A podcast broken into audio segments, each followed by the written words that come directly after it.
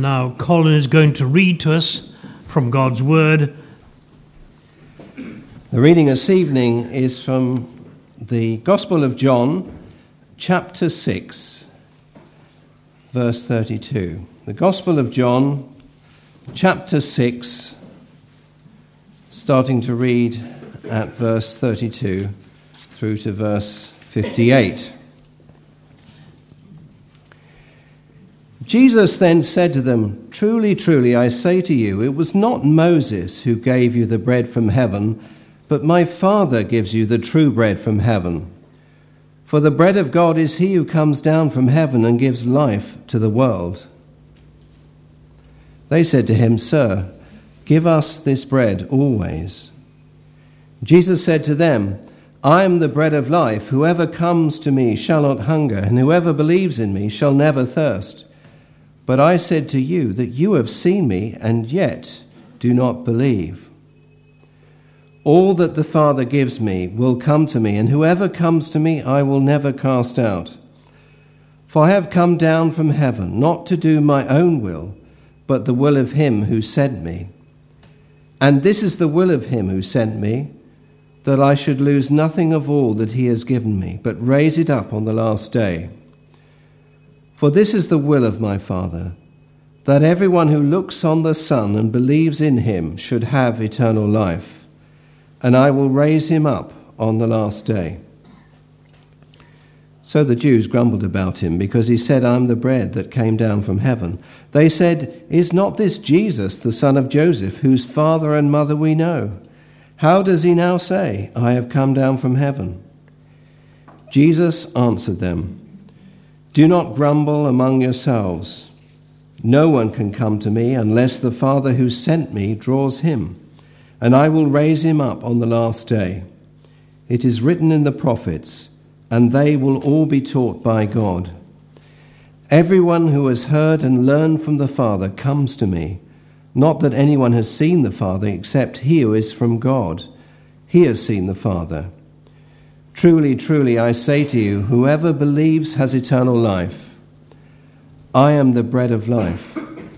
Your fathers ate manna in the wilderness, and they died. This is the bread that comes down from heaven, so that one may eat of it and not die. I am the living bread that came down from heaven. If anyone eats of this bread, he will live forever and the bread that I will give for the life of the world is my flesh. The Jews then disputed among themselves, saying, How can this man give us his flesh to eat? So Jesus said to them, Truly, truly, I say to you, unless you eat the flesh of the Son of Man and drink his blood, you have no life in you.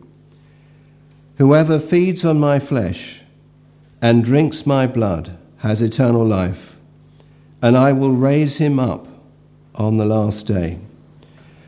For my flesh is true food, and my blood is true drink. Whoever feeds on my flesh and drinks my blood abides in me, and I in him. As the living Father sent me, and I live because of the Father, so whoever feeds on me, he also will live because of me. This is the bread that came down from heaven not like the bread the fathers ate and died. Whoever feeds on this bread will live forever. Well, it's my pleasure to introduce to you a very long standing friend and supporter of the Christian Institute, the Reverend Dr. Nick Needham, who is lecturer in church history at the Highland Theological College and minister of the Reformed Baptist Church in Inverness. We look forward to what you have to say to us, and we suspect we have a great deal to learn from you and about John Nevin and for our discipleship today. So, welcome tonight. We look forward to what you have to say to us. Who was John Williamson Nevin, and why does he deserve a place among the great American theologians? We should probably distinguish between great and famous. Nevin is not in any popular sense famous. He is well known to scholars of 19th century American religion, although that doesn't describe most of us. And he is increasingly well known today among those in the Reformed tradition who are thinking seriously about what it really means to be Reformed, especially if one also wishes to be Catholic with a small c.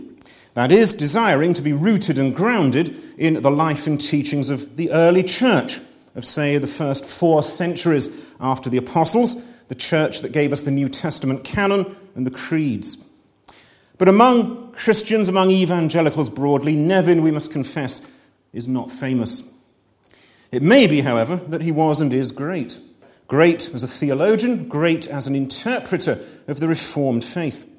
And the great surely deserve to be famous, just as some of the famous perhaps don't deserve the title great. Now, in his own day, Nevin had his moment of fame when, together with the church historian Philip Schaff, he articulated what became known as Mercersburg theology in the period roughly 1844 to 53. Or at least that was uh, the summertime of Mercersburg theology, its uh, truly creative period. The name was taken from the little Pennsylvania borough of Mercersburg at the foot of the Appalachian Mountains. There, Nevin and Schaff taught in the seminary of the German Reformed Church in America. Uh, indeed, uh, Nevin's moment of fame as architect of Mercersburg theology spilled over outside his denomination. Uh, this was bound up with one of the most intense and fascinating controversies that 19th century American Protestantism has to offer. It was the literary conflict that erupted between Nevin and his old tutor, Charles Hodge of Princeton Seminary, citadel of American Reformed orthodoxy. A conflict over the true Reformed doctrine of the Lord's Supper. The virtually unanimous consent of modern scholars is that Nevin trounced Hodge in this controversy. Unfortunately, it was a Pyrrhic victory for Nevin. He earned Hodge's lifelong enmity. And that was one reason why the English speaking Reformed world of Nevin's day never really recognized his greatness. How could a purportedly Reformed theologian be great, or even orthodox, if Charles Hodge himself, the oracle of Princeton, said repeatedly that the man was a dangerously unsound thinker? Hodge was entirely wrong on this, as we shall see. His vendetta against Nevin is a monument to unfairness. Nevin was in many ways a more sound thinker and a more reformed thinker than his erstwhile tutor. This has been brought out graphically by the very orthodox reformed scholar of today, Darryl Hart, in his recent biography of our hero entitled uh, John Williamson Nevin, High Church Calvinist published by Presbyterian and Reformed in 2005. But now, without further ado, let's uh, plunge into the life and work of our subject for tonight. John Williamson Nevin was born of Scottish Irish ancestry in Franklin County, Pennsylvania, on February the 20th, 1803. He grew up on his parents' farm in the Cumberland Valley. They were devout Presbyterians and passed on their faith and churchmanship to their son. In 1817, he went to Union College, New York, a kind of boarding school where mathematics and languages dominated the curriculum. Young Nevin's time there was most notable for his experiencing a religious conversion under the ministry of Asahel Nettleton, the conservative Calvinist preacher of America's Second Great Awakening. The youthful Nevin next, from 1823 to 28, attended Princeton Theological Seminary, or the College of New Jersey, as it was then called. Princeton would later, in the early 20th century, slide into liberal theology. But in Nevin's day, it was a mighty fortress of Reformed orthodoxy. Its most famous theologian was, of course, Charles Hodge. Nevin studied under Hodge, and indeed was his favorite student. Ironic and rather sad given their later relationship. When Hodge went to study in France and Germany for two years, from 1826 to 28, he appointed Nevin to take over his biblical classes, showing the very high esteem in which Hodge then held his young student. Nevin had been the best student of Hebrew in his year. In 1828, Nevin wrote Summary of Biblical Antiquities, a popular handbook at that time. He was licensed to preach that same year by the Presbytery of Carlisle, and that's Carlisle, Pennsylvania. From 1830 to 40, we find Nevin as professor of biblical literature in the newly established Western Theological Seminary at Allegheny, near Pittsburgh, Pennsylvania. His career over this decade was not distinguished. From a personal standpoint, it witnessed his marriage in 1835 to Martha Jenkins, daughter of an ironworks owner in Churchtown in Pennsylvania's Lancaster County. Martha was a cultivated woman, well versed in literature, perfectly at home among academics. Having married, she devoted her primary energies to husband and children, of whom there were ultimately eight five sons and three daughters. One of the sons, Herbert, died in infancy. The oldest, Wilberforce, would have a distinguished career as a newspaper editor and engineer. The second son, Robert, would become an Episcopalian clergyman and be honoured with a doctorate in divinity. He would also oversee the building of the first ever Protestant church in Rome. Of the daughters, Blanche would be a poet, artist, and sculptor of some note. Her most famous sculpture is probably that of General John Muhlenberg, now in Washington, D.C., one of two sculptures representing the state of Pennsylvania. Nevin himself later described his time at Western Seminary as a period when he began a process of personal re-evaluation, in which he came to recognize certain theological and historical deficiencies in himself and tried to correct them. Prior to this, Nevin depicted himself as a Puritan.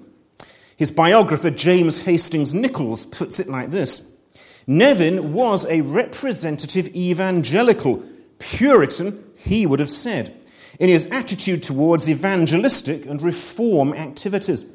He had a high doctrine of the invisible church, but supposed it to be made visible only in the conversion and obedience of individuals separately. The one indispensable means of grace was the Bible, which must be available for everyone's private study. It was the common ground of all evangelical denominations and provided the way of salvation apart from any denomination. Now, the process was by no means clear or simple, but during his time at Western Theological Seminary, seeds were sown in Nevin's mind that blossomed into a major change in his entire mental and spiritual outlook.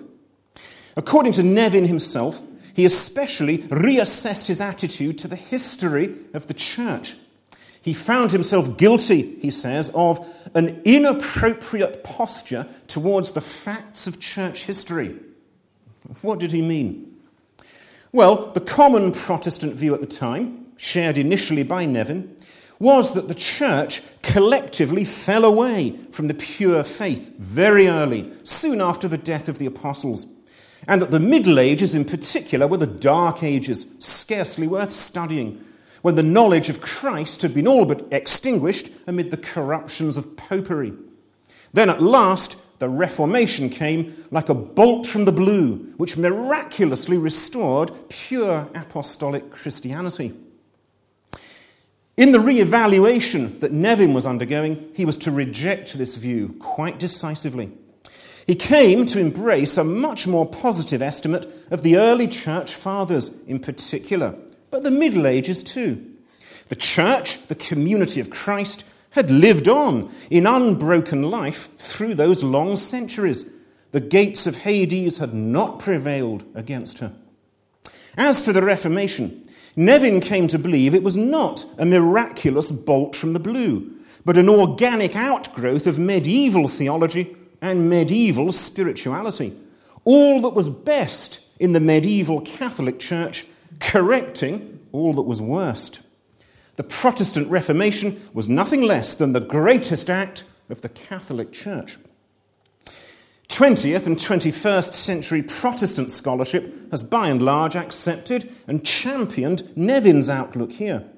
In his own day, however, it got him into serious trouble as a betrayer of the Reformation who was soft on Rome.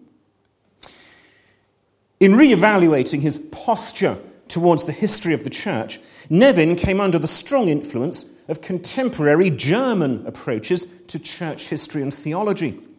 He was especially impacted by the great German Protestant church historian Johann August Wilhelm Neander. Nevin's friend and biographer, Theodore Appel said, Neander's magic wand served to bring up the dead past before Nevin in the form of a living present. How much Nevin owed to Neander in the way of excitement, impulse, suggestion, knowledge, literary and religious, reaching into his life, was more than Nevin could pretend to explain. Now, Neander represented a school of thought in Germany known as mediating theology. This refers to a theological enterprise undertaken by a number of different thinkers, mostly German, around that time, say 1830 onwards. The mediating theologians wished to mediate in their theology, that is, to find a via media, a middle way, between the widely divergent influences of the innovative German philosopher George Wilhelm Friedrich Hegel and the innovative German theologian Friedrich Schleiermacher. Hegel and Schleiermacher were, two of the titans of 19th century thought. Hegel represented a highly intellectual, rationalist, philosophical approach to Christianity. Schleiermacher, by contrast, represented a vibrantly experience based and church centered approach. What the mediating theologians like Neander wanted to do was combine creatively Hegel and Schleiermacher, the objective and the subjective, reason and experience, the philosophical academy and the believing church. Mediating theology's most vital concern in this regard, which was to become absolutely central for Nevin, was Christology, the person of Jesus Christ. The traditional doctrine of the person of Christ, as expressed in the creeds of the early church, was at that time under threat from challenges posed by the budding science of historical criticism. Historical criticism ruled out the supernatural in its analysis of history, attributing all events to natural causes. It therefore viewed Jesus in purely human terms refusing to accept the historicity of any material in the Gospels that implied his deity. Well, mediating theologians tried to chart a middle way that would A, be faithful to the basics of traditional Christology, but also B, accept a significant measure of the assumptions and conclusions of historical criticism. Now, they did this in various different, even contradictory ways. Uh, mediating theology wasn't a monolithic school of thought. So, Nevin engaged deeply with German mediating theology as he re-evaluated his attitudes to church history. As a result, he found himself becoming increasingly disillusioned with the state of evangelicalism in America in his day. And there were two things in particular that came to disturb Nevin very profoundly. First, he abhorred the revivalism associated with the evangelist and social reformer Charles Finney, which Nevin believed was grossly Pelagian in its view of the relations between God and human beings. That is to say, Nevin believed that Finney's exaltation of the human will in his theory and practice of evangelism was a rehash of the ancient heresy of Pelagianism, with its downplaying of the effects of sin on human nature and consequent downplaying of human need for God's transforming grace. Finneyism negated any proper view of Christ as the historical source of a new human community, or the church and its ministry as the medium of salvation. So, the popularity of Finney style revivalism among American Protestants gravely unsettled Nevin. But then, secondly, alongside this, even Finney's conservative opponents, Nevin thought, such as Asahel Nettleton, under whose preaching Nevin had undergone conversion, had a too individualistic understanding of Christianity. In Nevin's view, they were far too preoccupied with personal experience and with the doctrine of predestination. Am I one of the elect? This, for Nevin, was a distorted kind of spirituality. It risked doing away with the visible church and its ministry and sacraments in favour of a radically individualist approach to God's dealings with sinners, where everything really centres on my personal experience, my conversion, my reading of the Bible. The fact that even the Calvinist critics of Finney uh, seemed to Nevin to be infected with individualism dealt another blow to Nevin's peace of mind. Well, as a result of this fairly drastic re-evaluation of his religious outlook, Nevin came to sum up his critique of all American Protestantism, including his own Reformed heritage, in four points. It was, he said, unchurchly, unhistorical, unsacramental, and based on a faulty Christology. Nevin now hankered after a more objective view of Christ, not so much as someone I experience in terms of the subjective impact he makes on me, but as the new Adam, in whom fallen humanity had been recreated in the arena of actual world history. Our participation in the old corrupted life of the first Adam is not just a matter of individual experiences, Nevin argued. The fall and original sin was something deeper and more objectively real, underlying all personal experience. Likewise, our participation in the new holy life of the second Adam must be equally deep and objectively real lying beneath the shallow level of mere individuality. Allied to this, Nevin also wanted a more objective view of church and sacraments as the historical community and the visible instruments through which Christ worked. The church, as the gathered people of God, was the repository of Christ's risen life. And it was in and through the church that this life was communicated to others. In particular, the sacraments of baptism and Holy Communion were channels of Christ's life to his people. Through them, he supernaturally worked to bind us to himself and make us sharers in his holiness and glory. Belonging to the visible church, in other words, and participating in its worship and ministry was in all normal circumstances necessary for salvation. This was a view taught in Nevin's Cradle Confession, the Westminster Confession of Faith. It was, however, well nigh lost in the fireworks of contemporary revivalism, where an individual crisis experience of conversion was the be all and end all of salvation.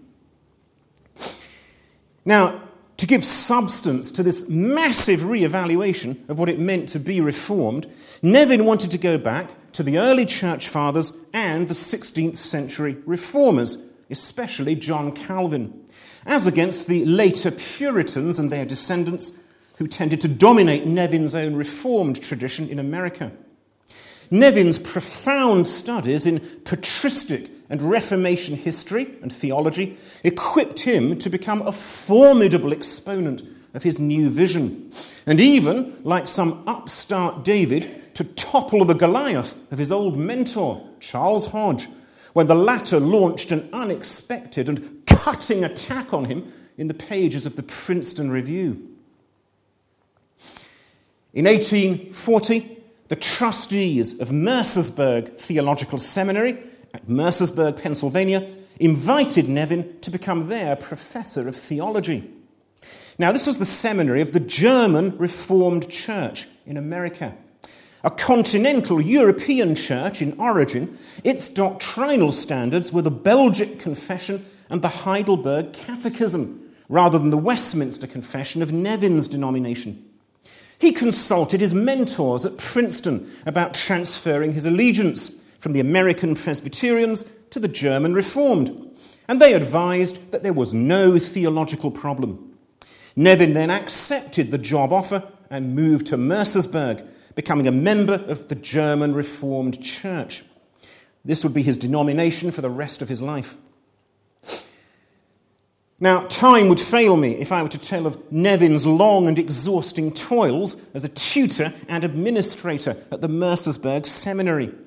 Within a year of arriving, he was made head of the seminary after the unexpected death of its previous principal. We catch a flavour of what Nevin experienced in this quotation from the historian Scott Francis Brenner. Nevin found himself head of a seminary that had no money, no professors, and a student body that always reminded him of the collect where two or three are gathered. Nevin's triumphant labours in maintaining and building up the seminary earned him the undying gratitude and staunch loyalty of the denomination's leaders. That would prove a lifesaver when Nevin got himself in increasingly hot water through his public theologizing. The first fruits of what came to be christened Mercersburg theology sprouted in 1843 with the publication of the first edition of Nevin's tract, The Anxious Bench. It was prompted by the inroads that Finney style evangelism and revivalism were making into the German Reformed Church. There had already been a major schism in that church in 1825 when a Finneyite revivalist named John Winebrenner had led a secession to form at length a new denomination, the Revivalist Church of God. Finneyism had bitten deep into the German Reformed Church. At the close of 1842, it invaded Mercersburg itself. A revivalist by the name of William Ramsay preached in the local German Reformed congregation where Nevin was a member. Ramsay used all the techniques of Finneyism, including the anxious bench. That is, inviting those concerned for their salvation to come forward and sit on a special bench to be prayed for. The Mercersburg congregation, who were without a minister, were impressed enough to issue a call to Ramsay.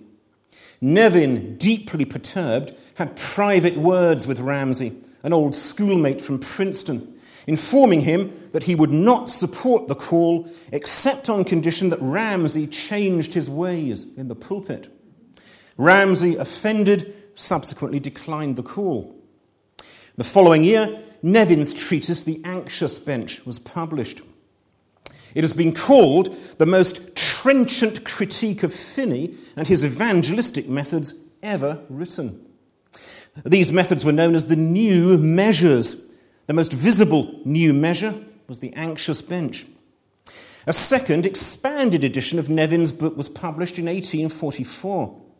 It was the first signal of a coming war in Nevin's new denomination between the Mercersburg theology and its opponents. On the other hand, the anxious bench, not the thing itself, but the book of that name by Nevin, met with the glowing approval of the Princeton men like Charles Hodge. They did not fully appreciate that Nevin's critique rested at least partially on different theological assumptions than their own. What they saw was Finney being shot to pieces by a master critic, and they applauded. But the anxious bench is not merely a negative critique of Finney and his Pelagian man centered revivalism. It is equally a plea for the church and its God given means of grace as the true channels of spiritual life. These were the first green shoots of Nevin's focus on the church as the supernatural body of Christ, a theme close to the heart of Mercersburg theology. Now, the most important event for Nevin in 1844 was not the expanded edition of the Anxious Bench, but the arrival in Mercersburg of a new church history professor. This was Philip Schaff, a young Swiss Reformed man, 25 years old, Nevin's junior by 19 years who'd recently finished his training in Germany. An instantaneous and fertile rapport sprang up between Nevin and Schaff. They were a union of opposites in personality. The older Nevin, pessimistic, brooding, defensive, ultimately vulnerable to severe depression. The younger Schaff, a warm, expansive, generous optimist. Together over the next decade, the two men would articulate Mercersburg theology in a creative partnership of unsurpassed brilliance in the annals of American Protestantism. Although Nevin has fallen into undeserved obscurity, Schaff's name has lived on because of the enduring works of church history he wrote or edited. His eight volume History of the Christian Church is still in print today and has a well merited reputation for its depth of scholarship, balanced judgments, and vivid narrative. Schaff's Creeds of Christendom is another work that has stood the test of time. He also edited the standard 38 volume translation of the early church fathers into English. In many ways, these are the most lasting fruits of Mercersburg theology. Schaff's inaugural address for the seminary outlined the understanding of the Reformation and its place in church history that was to characterize his and Nevin's work. Entitled The Principle of Protestantism, it was written originally in German and translated into English by Nevin. It was hardly an auspicious beginning for Schaff. Some in the German Reformed Church found his philosophy of church history a shock to the system, with its belief that Protestantism was rooted in the soil of the medieval Catholic Church. They scented a betrayal of the Reformation. Controversy dogged the new partnership of Nevin and Schaff from the very start. Now, it was in that context that Nevin's most controversial work rolled, or maybe exploded, off the printing press in 1846. Uh, this was a treatise on the Lord's Supper entitled The Mystical Presence. Its subtitle is A Vindication of the Reformed or Calvinistic Doctrine of the Holy Eucharist. Now, the background to the writing of the book was a dispute that had broken out in the German Reformed Church over the Anxious Bench. A German Reformed minister named Joseph Berg had publicly criticized Nevin's negative stance on Finney style revivals. Berg was also one of the most vocal opponents of Roman Catholicism in America and felt alarm and outrage at Schaff's inaugural address, with its view of the Reformation as being in continuity with medieval Catholicism, rather than, as Berg believed, a simple and complete rejection of it. Nevin, of course, was intimately connected with Schaff's lecture as its translator. On top of this, Nevin had set out similar views to Schaff in a recent sermon entitled Catholic Unity. As Berg and Nevin exchanged blows, Nevin tried to prove how out of touch Berg was with the real theology of the Reformation by arguing that the reformers had believed in the real presence of Christ in the Lord's Supper. This was in strong contrast to the views of Berg and his supporters, who looked on the supper as nothing more than a memorial service. As the controversy heated up, the entire presbytery of Philadelphia, where Berg was situated, passed six resolutions in 1845 attacking the teaching of Nevin and Schaff at the seminary. Among the presbytery's resolutions was a rebuke to Nevin's statement about the real presence of Christ in the Lord's Supper, and a ringing assertion that the sole purpose of the supper was to remind believers that Christ had died for them. For Berg and the Philadelphia Presbytery, quite explicitly, the Lord's Supper was a symbolic memorial of Jesus' death and nothing more. With the backing of the Philadelphia Presbytery, Berg now spearheaded a charge of heresy against both Schaff and Nevin for their alleged disloyalty to the Reformation. The church courts, however, dismissed the charge by an overwhelming vote. Only three in favour of Berg's accusation, 40 against. Berg continued his anti Mercersburg crusade in the pages of a magazine, the Protestant Banner, uh, of which he was the editor. Nevin was sufficiently galvanized by these events, especially by Berg's attacks on his allegedly anti reformed views of the Lord's Supper, to reply with a full length book, The Mystical Presence. Now, if any of Nevin's writings ought to secure his place as a great American theologian, it has to be the mystical presence.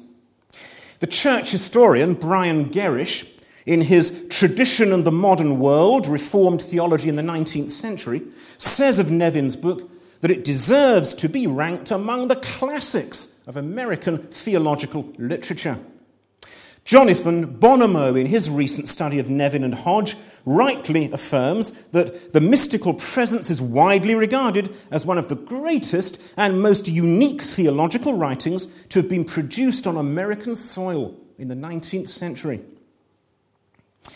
Now, Nevin's purpose in this treatise was threefold.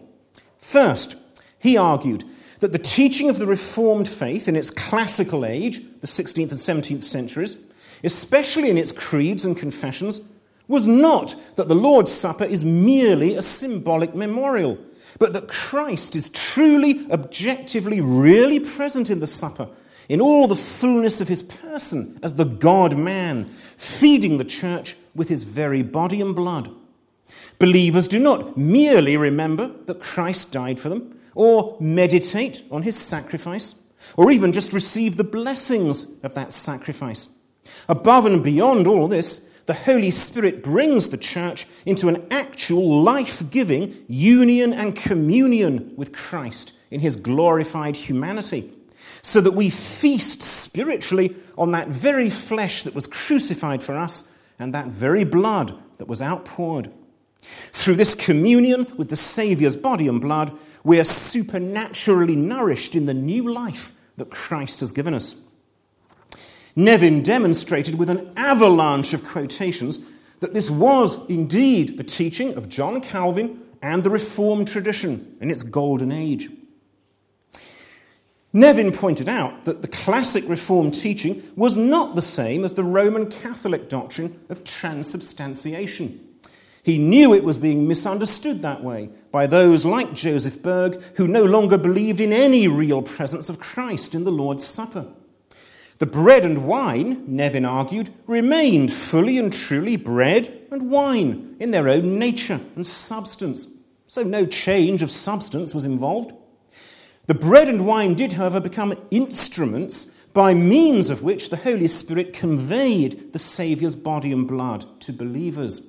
There was a union between the signs and the realities signified, so that the believer who partook of the signs also partook of the realities. Yet the sign was one thing, the reality it signified another. The classic Reformed view thus preserved the mystery of the real presence without lapsing into any Roman idea of transubstantiation. Nevin's second purpose was to show that since the 18th century, the Reformed churches in America had largely abandoned their own tradition's classical teaching on Christ's presence in the Lord's Supper in favor of memorialism. He had no difficulty proving this, with embarrassing quotations from Jonathan Edwards, Samuel Hopkins, Timothy Dwight, Albert Barnes, and other American Reformed writers. Thirdly, Nevin argued that the old Reformed doctrine was grounded in a belief that the incarnation, God becoming man in Jesus Christ, was the central heart of Christian faith. God had taken human nature into union with himself in the person of Christ. Therefore, the very person of Christ as the God man was the groundwork of everything else in Christianity, including the atonement. The atoning efficacy of Christ's death depends on and flows from the union of deity and humanity in his person. Who Christ is precedes and undergirds everything he does. Nevin was uh, trying here to correct what he believed was a very damaging false emphasis in American evangelicalism, where the incarnation had been marginalized in favor of an almost exclusive concentration on the cross, as though the latter could have any meaning apart from the former. The atonement between God and man accomplished on the cross, Nevin insisted, was rooted deep in the soil of the at one-ment, the union between deity and humanity, in the very person of the Redeemer. Only if one grasped the pivotal centrality of the incarnation Could one then understand why the believer's union with Christ in his human nature, a real, present, living participation in his body and blood, lay at the heart of the Lord's Supper? Life union with a living Christ is the reality of the supper, rather than merely remembering that Christ died for us 2,000 years ago. Nevin also devoted much space to safeguarding the mystery of communion with Christ in the supper from crude notions of cannibalism, as though we physically ingested the particles of the Lord's flesh. The essence of a body is its life, he argued, not its physical atoms. What the Holy Spirit gives us is participation in the life of Christ's glorified humanity. This part of Nevin's treatise is much more original and even philosophical, but no less impressive and stimulating. Here, then, is Nevin's masterpiece. Jonathan Bonomo calls it Nevin's most representative and brilliant piece of theological writing. Well, brilliant it may have been, but the mystical presence was the writing that caused a complete rupture between Nevin and his old mentor, Charles Hodge of Princeton. Hodge wrote a scathing, indeed a damning review of the book in the Princeton Review in 1848, where he defended a view of the Lord's Supper that was much closer to symbolic memorialism. Hodge acknowledged that in the supper we partake of the blessings purchased for us by Christ's death, but not of Christ's actual body and blood. The same blessings were just as available through preaching and prayer. Hodge tried to argue that this view was the authentic Reformed view and that Nevin's view was an aberration. However, Hodge's essay was more than just a rejection of Nevin's view of the Lord's Supper. Hodge attacked the whole of Nevin's theology, lock, stock, and barrel. Nevin's theology, Hodge declared, is anti Protestant in its theory of Christianity, in its theory of the church, of the relative authority of scripture and tradition, of justification, of the sacraments, and of the ministry. In other words, Nevin had in fact got every single thing wrong. In this regard, Hodge accused him of being a slavish follower of the theological liberalism of Schleiermacher, the German thinker. For Hodge, Schleiermacher represented everything that was bad in modern theology, and Nevin was merely Schleiermacher in American clothing. Now, Hodge's accusation here was, uh, I think, very unfair. While Nevin had indeed studied Schleiermacher quite deeply and appropriated his view of Christ as bestower of a new life, mediated historically through the community of the church, that was as far as it went. Unlike Schleiermacher, Nevin combined this with radically serious views of sin and a completely traditional orthodox doctrine of the incarnation. Hodge also accused Nevin of pantheism, the view that God and the world are identical. Uh, this accusation was based again on Hodge's determination to see Nevin as a disciple of Schleiermacher. For Schleiermacher, Christ was no more than the perfect man. How then could one ascribe divinity to him except by identifying God and man? Nevin must therefore be a pantheist. Well, this was frankly an absurd accusation to make against Nevin. It shows how far Hodge had been led astray by polemical fervour. Nevin replied to Hodge's annihilating review. First of all, in the preface to a new treatise by Nevin entitled The Antichrist, or the Spirit of Sect and Schism.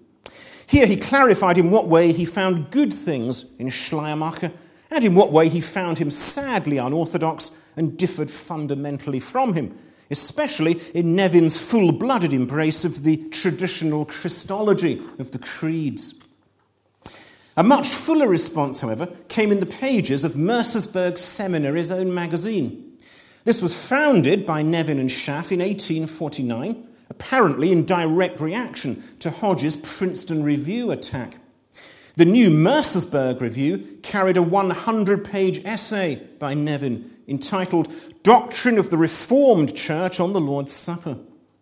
The historian Robert Clemmer says of this essay this reply which revealed Nevin's vastly greater mastery of the historical sources, completely silenced Hodge and constitutes one of the most brilliant and devastatingly effective pieces of polemical writing in the history of American theological controversy. Well, it did not actually completely silence Hodge. Uh, after a lengthy interval of years, he replied again in the Princeton Review, continuing to paint Nevin as a liberal disciple of Schleiermacher and a pantheist. Nevin himself also returned to the attack with a critique of Hodge's commentary on Ephesians. He rejected Hodge's way of construing predestination because to Nevin it made the visible church and its life and ministry and sacraments ultimately irrelevant. All that really mattered was belonging to the invisible church of the elect. Hodge, in other words, had for Nevin failed rightly to align God's grace in Jesus Christ with membership in the visible historical church. Now, so far as the literary duel over the Lord's Supper is concerned, as I mentioned at the beginning of the lecture, Nevin won that debate with Hodge hands down uh, in the judgment of virtually all historians of doctrine. He not only demonstrated that the classical Reformed theology of the 16th and 17th century supported his view, he also forced Hodge to admit that Calvin himself was on Nevin's side, and that Calvin had, in Hodge's opinion, taught an extreme, peculiar, and dubious doctrine of the supper. The words are Hodge's.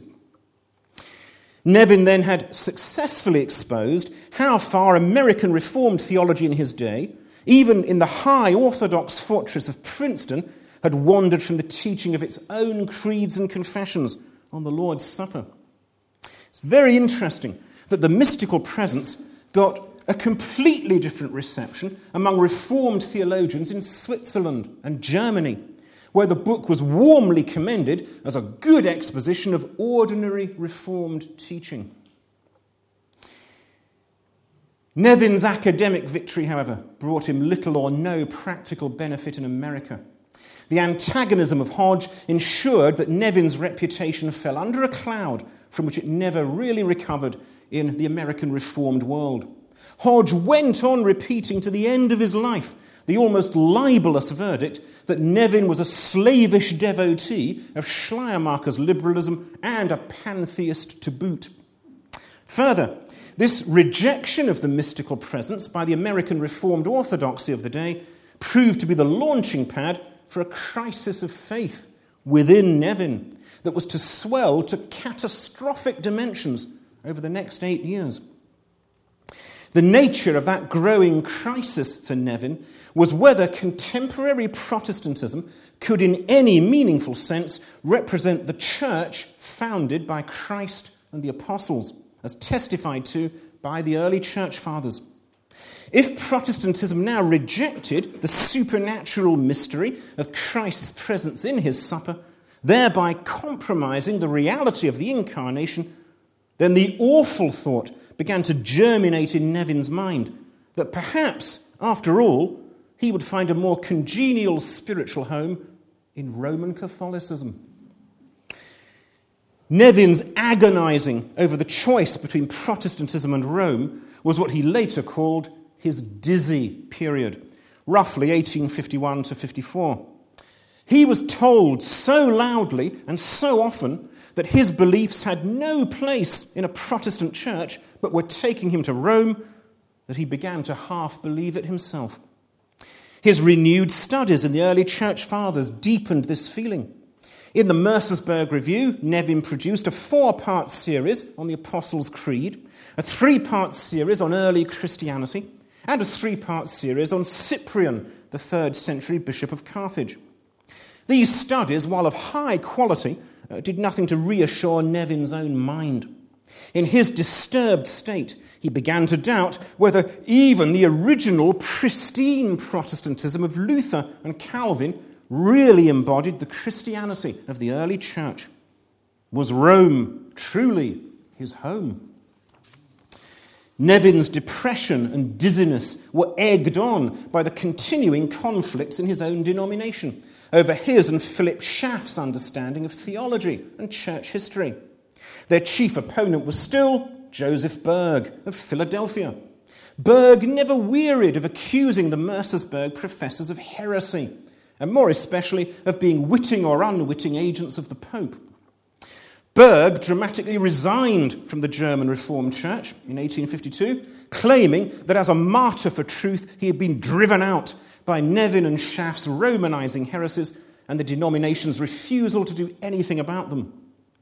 Berg's departure should have signaled victory for Nevin, but in fact, it was too late. By the time Berg shook the dust off his feet and went his way, Nevin himself was psychologically a defeated man. Nevin's inner brokenness was brought on by a cluster of things. There was the seemingly pointless and unending conflict with the Hodges and Bergs of the world. There was the exhaustion of having to run the seminary with so few resources. There was the mounting crisis of faith over whether he could honestly remain a Protestant. There were debilitating physical illnesses. As Darryl Hart comments in his recent biography of Nevin, not one day passed without physical pain from his stomach and liver. It was all too much. Nevin had already resigned in 1851 as professor of theology at Mercersburg, although continuing as president of Marshall College, a liberal arts college run by his denomination. In 1852, he stepped down as editor and chief article writer for the Mercersburg Review. In 1853, he resigned from Marshall College. The following year, he and his wife Martha and their family moved from Mercersburg to Carlisle, Pennsylvania, where Nevin became a gentleman farmer. For the next seven years, he gradually recuperated in body and soul. He would not be ready to resume sustained public service to his denomination until 1861. Ironically, the year that peace ended for America and the Civil War broke out. Nevin himself was anti slavery, and his sons served in the Northern Army. But what of Nevin's crisis of faith? Well, we don't know how he resolved this. Resolve it, however, he obviously did. To the disappointment of leading American Roman Catholics, Nevin decided not to go to Rome. By the close of 1854, he had emerged from his crisis sufficiently to commit himself to continue the search for the church within Protestantism. The decisive evidence for this is an ordination sermon he preached in November 1854 for Bernard Wolff, a Baltimore minister of the German Reformed Church. The sermon was a lengthy exposition of Ephesians 4, verse 8 following, entitled The Christian Ministry. Here, Nevin sets out what we might describe as high church Calvinism, a view of church and ministry as a supernatural order that carries the presence, life, and authority of the risen Christ within the world. The sermon wasn't exactly a resounding endorsement of Protestantism. Rather, as Darryl Hart says, it affirmed the only basis on which Nevin could continue to be a Protestant if the German Reformed Church could provide a platform upon which he might try to work out such an understanding of the Christian ministry, Nevin was prepared to stay. And stay he did. Nevin would live on, work on, and die as a Protestant, albeit in some way as a disenchanted one. The disenchantment, in my view, was not of his own deliberate making. It was the reaction of a temperamentally melancholy and sensitive man to the degraded aspects of American Protestantism in his own day. In 1861, Nevin finally felt physically, psychologically, and spiritually strong enough to come out of retirement and resume teaching in his denomination's liberal arts college, Marshall College, or Franklin and Marshall College, as it now was uh, in Lancaster. Nevin taught history. In 1866, the board of the college offered him the presidency, and Nevin accepted. It seems that Nevin was the only man in the German Reformed Church who could give the college intellectual credibility. The old Mercersburg controversy reared its head again, however. There was still a party within Nevin's denomination which opposed everything he stood for, and they tried to sabotage his appointment. They were defeated. The majority in the church had enormous affection and respect for Nevin. And although they didn't all necessarily embrace his vision of historic Christianity, they were willing to give him his platform. Nevin spent the next 10 years as a very efficient president of the college, retiring a second and final time in 1876. Nevin's final contribution to the German Reformed Church and to Reformed theology generally was his involvement in his denomination's revision of its forms of worship. As a transplant into America of a church body from the German Palatinate, with Heidelberg as its university, Nevin's church already had a liturgy. This was the historic Palatinate liturgy of, 18, uh, 1563. This had been translated into English in 1837. It wasn't widely used, however, and there was a feeling among many in the denomination that a new liturgy should be provided. So a committee was appointed in 1847 to look at the whole issue. Nevin was originally chairman of this committee, but was replaced by Schaff in 1851 as Nevin entered his dizzy period over whether to stay a Protestant. Still, Nevin remained involved one way or another with the committee's work, and after weathering his crisis of faith, became more active again. He had strong input into the liturgy, especially its order of service for communion. The final product was published in 1857 with a 10 year trial period being stipulated by the denomination. Alas for Nevin, he soon found himself embroiled in controversy again, as the liturgy divided opinion in the church. We shall spare ourselves the details of this tangled tale. Suffice it to note that it produced Nevin's last major work, his Vindication of the Revised Liturgy in 1867. It has been called a summary of Nevin's whole theology rather than a narrow defense of the liturgy that he'd so largely helped to write. It is fascinating, however, to look at the sources on which Nevin drew to compose the service for Holy Communion. This has been done with meticulous accuracy by liturgical scholar Jack Maxwell in his book, Worship and Reformed Theology, which reprints the entire communion liturgy. Maxwell color codes the different passages in the liturgy according to their origin. So we find that Nevin has woven together passages from the Anglican Book of Common Prayer, the Old German Palatinate liturgy, the communion service of the Catholic Apostolic Church, a 19th century denomination representing what we could call high church Pentecostalism, with some material from Nevin's own pen and some from the Bible. Let me give you a specimen which comes entirely from Nevin. Our blessed Saviour Jesus Christ, when he was about to finish the work of our redemption by making himself a sacrifice for our sins upon the cross, solemnly instituted the holy sacrament of his own body and blood that it might be the abiding memorial of his precious death, the seal of his perpetual presence in the church by the Holy Ghost, the mystical exhibition of his one offering of himself made once, but of force always to put away sin, the pledge of his undying love to his people, and the bond of his living union and fellowship with them to the end of time. From all this, you may understand how great and glorious this sacrament is, and with what just reason it hath ever been regarded in the church as that act of worship in which men are brought most near to God, and as it were into the innermost sanctuary of his presence, the holiest of all, where more than in any other service it is fit that their adoration should be joined with sacred reverence and awe. We have to do here in a mystery, not with the shadows and types only of heavenly things, but with the very realities themselves of that true spiritual world in which Christ, now risen from the dead, continually lives and reigns. And then follows an exhortation to participate in a right state of mind. The Mercersburg liturgy had a checkered career owing to the continuing opposition to Nevin's ideals by some within his denomination and a lack of enthusiasm for any kind of liturgy among others. The liturgy faded away completely when the German Reformed Church ceased to have its own distinctive character by merging in 1934 with the Evangelical Synod in North America. The new denomination, the Evangelical and Reformed Church, itself merged in 1957 with most of the congregational Christian churches to form the United Church of Christ, noted for its liberalism in theology and ethics. However, the Mercersburg liturgy did have a significant, if diffuse, influence.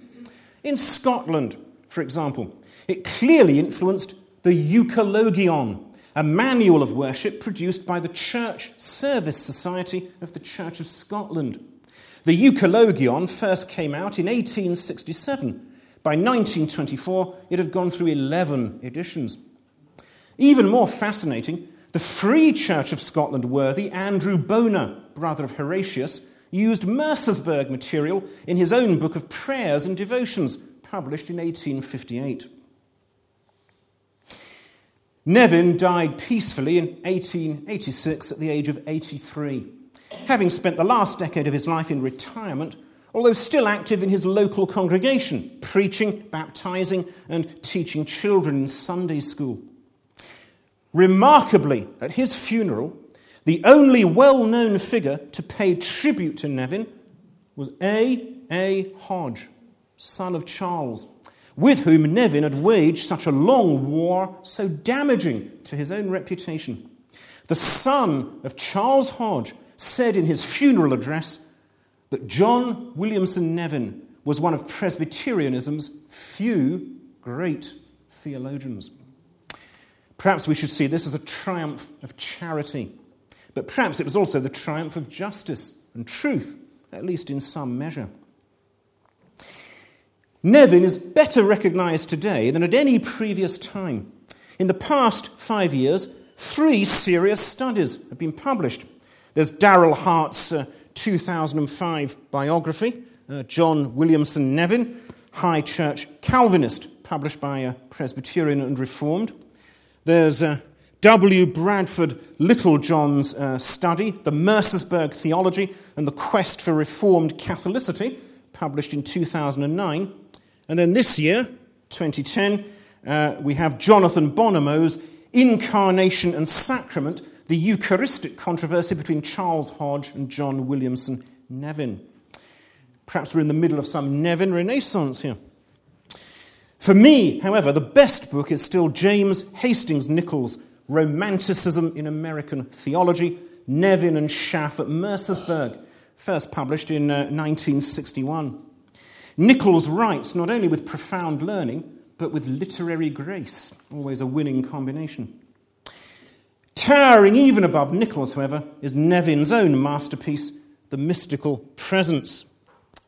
Still in print today, you can get it from Amazon for the princely sum of £12.96. Few books make a genuinely landmark impact on a person's mind and heart. But reading The Mystical Presence when I was a theology student was most assuredly a landmark in my own spiritual life. So I wish the Nevin Renaissance well.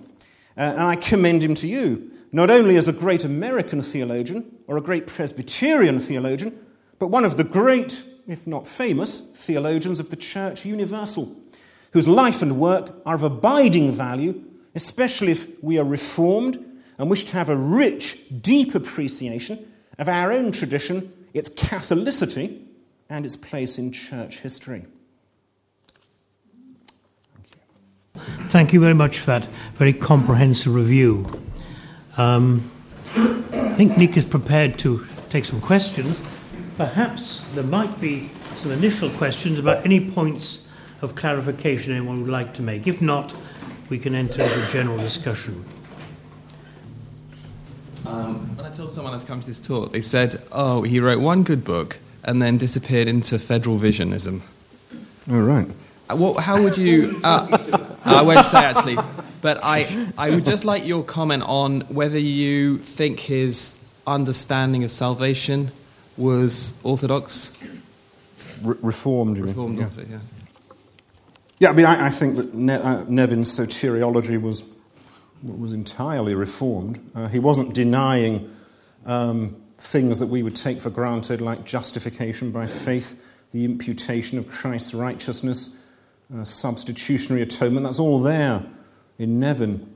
Uh, in a sense, what you find in Nevin is he takes that for granted and then says, But look, there are deeper things underlying that to make it all meaningful, and especially the incarnation, the union of the two natures in Christ. And he concentrates all his energy on trying to draw out uh, the meaning of that mystery. So, if you like, you could say there's a, a disproportionate emphasis in Nevin on the incarnation. But I think that's really because he was taking those other things for granted. They weren't in dispute within his denomination or within American Presbyterianism. Uh, and I don't think it's, I mean, it's anachronistic to say he disappeared into federal visionism because that didn't exist in the 19th century. And now I have to kind of plead relative ignorance here. I don't really know much about uh, federal visionism, so I'm not. Seeing, um, seeing yourself being saved as, uh, by your faith community in some kind, of, well, you know, I mean, in summary, something that it's you're saved through your, your the um, membership of your church, and um, I wonder whether you were hinting at that uh, when he had, he obviously had a very high view of the church, didn't he? Of the visible church, yes. church yes. But mean, I would argue that there he was really just um, he was glossing what the Westminster Confession says. Uh, the Westminster Confession gives a, a description of the visible church, which unfortunately I haven't memorized, and then it says something like, uh, out of which there is no ordinary possibility of salvation. Um, so, although you know, the word salvation maybe needs to be interrogated a bit there. You know, you, you, can be, you, can, you can get initial salvation anywhere through faith. But what happens then? How is that salvation nurtured? How is it carried along? How is it developed? It's through the ministry of the visible church. You've got to be in the church for that salvation to continue and grow and develop. That's, that's the aspect of it that Nevin was focusing on, I think. If you use the word mystical or mysticism, what do you actually mean by that in practical terms? Um, I think of uh, Schweitzer's The Mysticism of St. Paul the Apostle. But what uh, to the yeah. person who you're trying to tell there's a mystical Christ, how do you actually get that across to that person? Yeah, when Nevin uses the word mystical, he's using it in the old sort of uh, 16th, 17th century sense. It, it's virtually a synonym for spiritual. It doesn't carry connotations of, of mysticism in the modern sense of, um, you know, anybody can have uh, an experience of union with God if only they meditate long enough or chant long enough. Uh, you know, you find the old theologians, the Puritans as well, using this word mystical really to mean a spiritual, uh, that which is undertaken through the ministry of the Holy Spirit. So when Nevin talks about the mystical presence of Christ in the Lord's Supper, he means that presence of Christ which is mediated through the ministry of the Holy Spirit. He's not talking about the kind of mysticism that you have in the New Age movement and that sort of thing. Well, perhaps it's an obvious question. You're a Baptist, Nick. Now, here's a man who's a, who's a Presbyterian, paedobaptist. Why was it really the Lord's Supper that, for you, got you interested in uh, the whole thing? Yes, uh, it was. It was the doctrine of the Lord's Supper that uh, first drew me to Nevin, and uh, his understanding of the real spiritual presence of Christ and our communion with him and our receiving by faith his body and blood. That's all in my confession of faith, 1689 Baptist confession. It's just that most people don't realize it's there. But it's there very clearly uh, in that uh, section of the 1689 confession. So, on that point, I would argue that uh, Nevin, Nevin's view of the Lord's Supper is, in fact, the old historic Calvinistic Baptist view of the Lord's Supper. So, there's no difference between him and me there. Does that what of the what of the view of uh, what of the view of church history? I mean, you were, you was, you studied church history. That was your. I've done a little bit. you very much uh, uh, endorse that, that study of, uh, as worthy. I can't remember what impact he had on my understanding of church history. Um, because right from when I first became a Christian, I was already interested in the early church fathers and in the controversies, the Christological and Trinitarian controversies of the early centuries. So I was kind of immersed in that from the word go and always had a respect for the, the early traditions and so on. Um, I, I, it's lost in the mists of time whether Nevin kind of nurtured that on or, or not. But I mean, now, yeah, I, I basically agree with what he's saying now. And uh, especially that point about the Reformation springing out of medieval theology and spirituality. I mean, I think that's undeniable. You know, if you look at the primary source material, that's certainly how Luther and Calvin understood themselves. Luther saw himself as being too Catholic for the Pope. It was the Pope who was the innovator and had departed from Catholic tradition. Nick, if I got this is following on, uh, I think, to Chris's question. If I got you right, uh, I think you characterized Nevin's ecclesiology as being basically consonant uh, with Westminster. Um, would you say that that would go, for instance, for his denial of the of, or collapse of the distinction between the visible and invisible church? Yeah, I'm. Uh, I'm still struggling with that one, to be honest. I, I'm, I'm probably not entirely happy with the distinction myself, but I must. I must confess that I'm not entirely clear what Nevin is trying to put in its place. He uses a quite different terminology. He talks about the actual church and the ideal church. But I'm not entirely clear what he means by that. So I'm kind of I'm caught on that one. Um, I, c- I can see the strength of some of his criticisms, at least of the way the visible invisible distinction has been used, um, particularly if it's used to downgrade the importance of the visible church so that the only thing that matters is that I believe and I'm one of the elect. I mean, that, that, that can't be right. But I'm not clear what he's trying to put in its place, so I can't really shed much light on that. So I'm sorry I can't give a better answer to that one. Um, Robert Bruce was the second generation successor of John Knox at the High Kirk mm-hmm. in uh, Edinburgh and wrote a book, The Mystery of the Lord's Supper. Indeed. Could you very briefly sum up Bruce's view and how it compared or contrasted with Nevin? I can't claim to have read that book from cover to cover. I've dipped into it. I mean, I think that Bruce is simply teaching the common 16th century Calvinian view of the Lord's Supper, uh, and in particular, whereby uh, the believer, through the exercise of faith, and by the ministry of the Holy Spirit communes in the body and blood of Christ, rather than it just being an exercise in memory. I mean, that's very clear in Bruce. Um, but I don't think Bruce there is saying anything different from Calvin. And I don't think Nevin was saying anything essentially different from Calvin. So I'd put all three of them in continuity with each other. Um, I, I, I, have to admit, I, I thought I understood uh, broadly, of course, broadly, the Reformed view of the Eucharist uh, before I came this evening. And um, uh, I, mean, I, remember as a student hearing Packer drawing the distinction between Zwingli and Luther and then and his own position. And, yeah. But nevertheless, at the same time, you know, uh, making the point that uh, a means of grace by which Christ ministers himself to us. But at the same time, I remember these words particularly saying, that, but Christ is at the table, not in the elements, you know. Mm-hmm. So it, this is.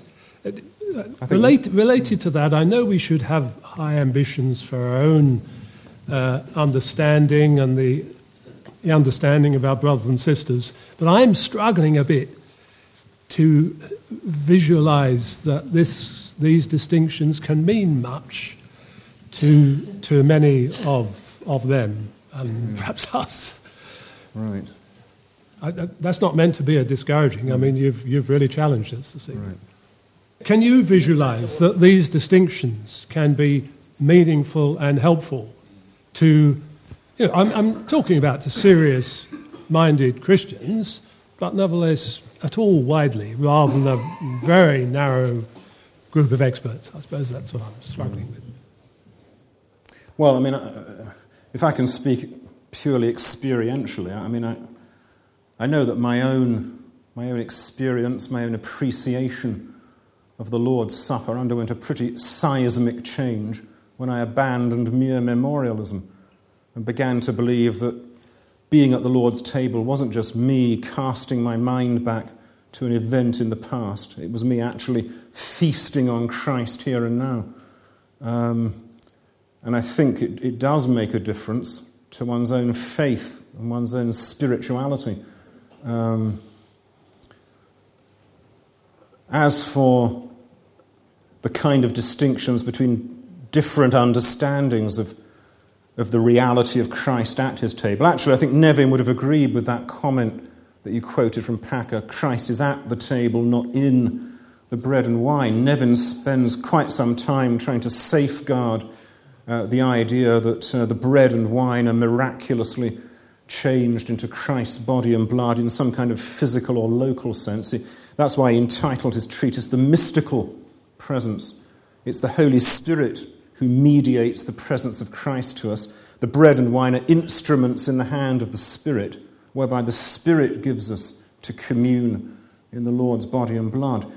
Um, I suppose for me, the, the important thing is to get beyond just remembering that there is more to it than that, and that does make a difference to our own faith, our own piety, our own experience at the Lord's table. Um, but accepting that, there are still different theologies Calvin, Luther, Rome, Eastern Orthodoxy. Is that what you, do you have that in mind as well? I, I wasn't thinking of that broad, but thank you anyway. I'm not sure I expressed myself. It's, yeah, it's difficult. Well, okay. thanks. I have to say, I'm not quite sure what it is I want to ask, but it's, it's about the Lord's Supper. And mm-hmm.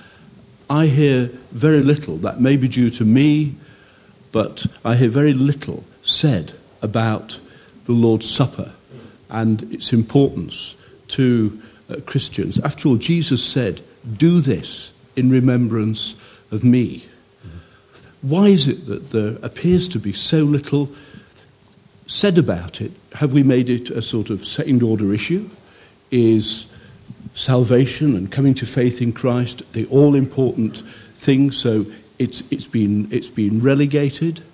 Uh, I, have found this disturbing for quite a long time. I mean, I, I was confirmed into the Church of England as a sort of mid teenager, and I didn't know until later that that was a very liberal church.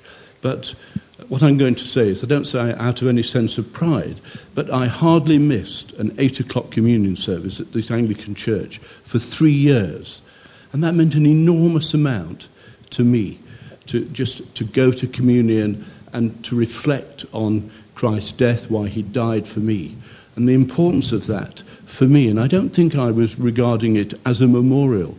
But as years have gone on, I found, even in the Evangelical Anglican Church, that it's almost not uh, perhaps played down isn't, aren't the right word, but the importance of it for us uh, seems to be almost ignored now. It's not an issue anymore. I don't know whether others here would share that from, from, from, from their churches, but it's something that I really do have enormous concern about. It's almost as though it's about me, but really it should be about Christ and what he's done for us. And there is a mysticism in that. We can't understand uh, everything about it. But I just feel that it's played down, and I wonder if, if that is so, why you think that's so. Mm. I think in some, uh, some traditions, some denominations, um, going right back to the 16th century, um, they never did manage to extricate themselves out of uh, the, the infrequency with which medieval Christians actually participated in the Mass. It had gone down to once a year, basically, in the later medieval church. There was, there was such a superstitious awe of uh, the wafer and so on. And a number of uh, of Reformed churches were never really able to correct that. They managed to, they managed to ratchet it up to four times a year. It was really difficult persuading people to take part more often. And that, just, that tradition just got perpetuated right up to the present day in, uh, in some uh, historic denominations. Um, in other cases, I suspect that there is, uh, I think you mentioned this, that there's, there's an undue emphasis on personal conversion. That's, that's the be all and the end all of my salvation. So that, that thing, the Lord's Supper, can't really be that important. I mean, I've got everything. I've been converted. I have faith. I know Jesus Christ as my personal Savior. And that's then used to downplay other things as if they were a threat to that rather than a means of building that up and enriching it. So that's just bad teaching and bad understanding, I think. Um, put those two things together, and you've got a recipe for uh, not taking the Lord's Supper as, in, as seriously as it deserves to be taken. Um, so, I mean, I, I, agree with you. I'm just kind of thinking out loud here as to why it might be. Mm. Had Nevin anything to say about how frequent should be and mm-hmm. should the table be fenced, protected, or is it all just open? Because it's become, in many churches, a very open table and casually done. I have to say that. I mean, I, I, can't think that Nevin would have. Uh, I can't quote chapter and verse. Just from what I know of him, I, I can't believe he would have had a a totally open, undisciplined table. It just doesn't fit with his churchmanship. Um, as to, I don't recollect him, recollect him talking about frequency anywhere, but I haven't got round to reading that article he wrote in the Mercersburg Review that basically because it's so difficult to get hold of. Uh, you can download it off a website, but it's really awkward printing it out. I've managed to print out the first 30 pages so far, I think. I don't recollect him saying anything about frequency and the mystical presence, but that might, just might be fallible memory. Mm. I just wonder if you could help with the explanation of the, the understanding that you've outlined of the Lord's Supper. Uh, what biblical arguments or passages people like Calvin or or Nevin or one of these other people would have, would have pointed to, to to show us from Scripture? Uh, 1 Corinthians chapter 10, verse 16. The cup of blessing that we bless, is it not a participation in the blood of Christ? The bread that we break, is it not a participation in the body of Christ? Now, I can't really see how that verse lends itself to mere memorialism. Uh, by partaking of the bread, we are partaking of the body of Christ. By partaking of the cup, we're partaking of the blood of Christ. I mean, I would say by faith rather than in some grossly carnal way. But that verse does seem to be teaching clearly that there is a, a participation, a, a, a communion. I think some translations render it in the body and blood of Christ. Um, and then there's in the next chapter of 1 Corinthians, chapter 11, we have um, anyone who eats and drinks without discerning the body eats and drinks judgment on himself. What, what does that mean? Some, some would say that means the body of the church. Uh, I mean, certainly the traditional exegesis, it means discerning the presence of the Lord's body in, in communion. Maybe it means both. Um, and then you've got the statement. Um, ah, yeah, verse 27. Whoever eats the bread or drinks the cup of the Lord in an unworthy manner will be guilty of profaning the body and blood of the Lord. Well, if all it is is just bread and just wine, how are you profaning the body and blood of the Lord by eating and drinking unworthily? All you're doing is profaning bread and wine, if in no sense at all are his body and blood being offered, given, participated in. So, I mean, those are some of the, the biblical verses that uh, Calvin, Nevin, and others would have, would have pointed to. I was just going to ask a question about whether you think that uh, 1 Corinthians 11 has been so emphasized and we've so underemphasized 1 Corinthians 10, but also um, J.C. Ryle in Expository Thoughts on the Gospel of John. I think he says something about John 6 Mm. to the effect that John 6 is not the communion, but the communion is about, about John John 6. 6, yeah. Would you expand? Yeah, just speaking purely personally, I mean, uh, the, the text I uh, prefer to read out as a kind of standard text for the celebration of the Lord's Supper is 1 Corinthians 10:16, rather than anything from chapter 11. And uh, my church, we have the Lord's Supper every Sunday, and I always read out 1 Corinthians 10:16. Um, I know that the view Ryle takes there, that not John 6 is about the Lord's Supper, the Lord's Supper is about John 6. That's actually a quite common uh, evangelical Protestant exegesis, Lutheran and Reformed. Um, my only hesitation about that, I'm not pronouncing judgment on that one, I'm, I'm very hesitant about it, but um, my difficulty in enthusiastically embracing that understanding is that, I'm kind of revealing my own prejudices here, uh, the, the early church fathers seem to take it pretty uniformly that John 6 is about the Lord's Supper.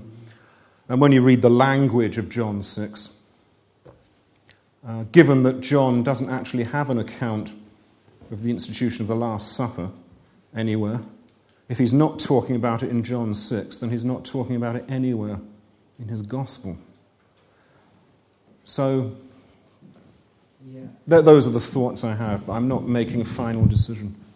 Is there a, a sense in which, as Protestants, we react almost in fear against the transubstantiation of Rome, Oh, and therefore that we have said, oh, John 6 can't be anything to do with communion, and so on with regard to 110? A- a- And, in my opinion, um, this kind of almost tribal memory of reacting against Rome, so that uh, we dare not say that Christ is in any sense present, in case we seem to give comfort to transubstantiation. Uh, you know, I've heard prayers at the Lord's table which go on and on about what isn't happening rather than what is happening. And it gets quite dispiriting. So I, I think there is a kind of Romophobic element there that we ought to get over, really. As, uh, as, the, as the breaking of bread representing the, the Lord's Supper, it's for believers, Yeah. right? Yeah. And uh, I think what you've been saying there tonight, uh, a lot of truth in it. But the thing is, what we've got to remember is the blood that was shed on the cross was our salvation. That's what it's all about. The blood wasn't shed for nothing, it was shed for something. Uh-huh. And it says in the book of Revelation, they overcame by the blood of the Lamb and by the word of their testimony. Uh-huh.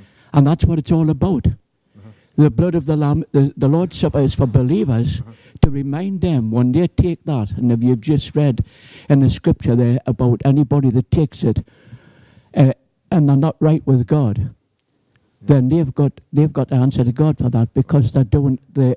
I think it says in one um, reference, bringeth eateth and bringeth damnation Yeah. to themselves. Yes. Yes, I mean, uh, and uh, Calvin and Nevin uh, would, would say very strongly that um, he who partakes in the Lord's Supper without faith does not receive any benefit, does not receive any blessing. Faith is absolutely essential. It's the precondition of feeding on the body and blood of Christ. Um, I think what, what I was trying to get across in this talk is that, uh, um, you know, not, not denying that there is a, a past looking back aspect to the Lord's Supper. We are remembering, but it's more than that. That's what I was trying to get across.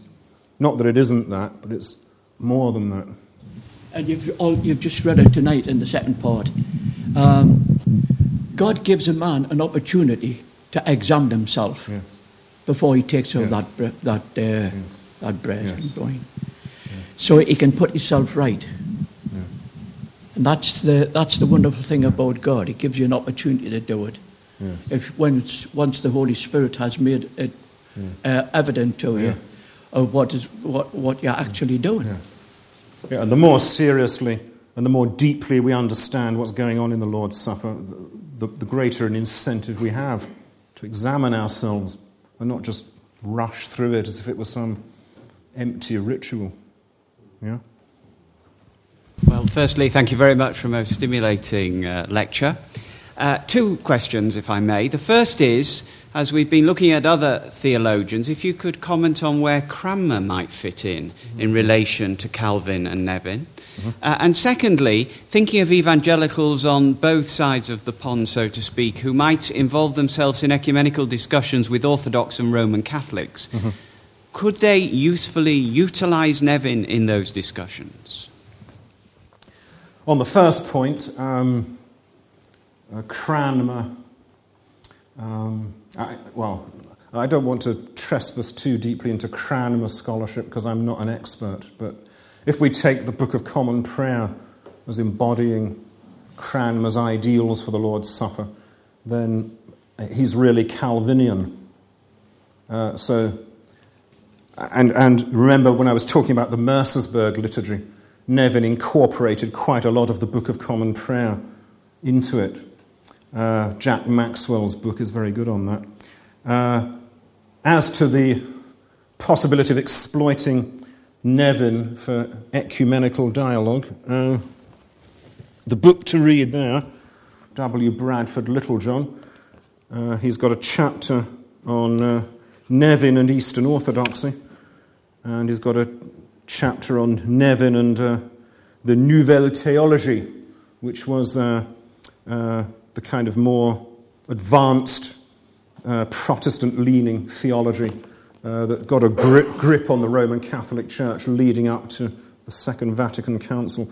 So he, he looks at those issues in some detail. Uh, it's just trying to sort of get, get a handle on what you were saying about communion. And one of the things that struck me when you were actually speaking about it is that you talked about the impartation of the life of Christ. And it, a, a, friend of mine had breast cancer and had, had an operation for it. And then in that period where there was a medical concern about it, it um, coming back again, her and her husband daily took communion, broke bread together um, looking for the fact that this would not come back and standing on faith that it would not come back. And I couldn't really understand, really, what you've said has sort of thrown light on it. What they were doing was this impartation of the life of Christ and, and, and the salvation, including healing.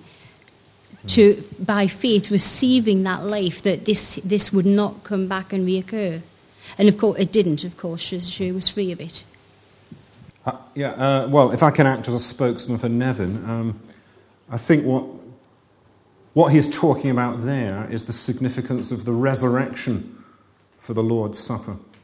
Uh, that we're not feeding on a dead Christ, but on a Christ who rose from the dead and is alive and is present with his church as the living one.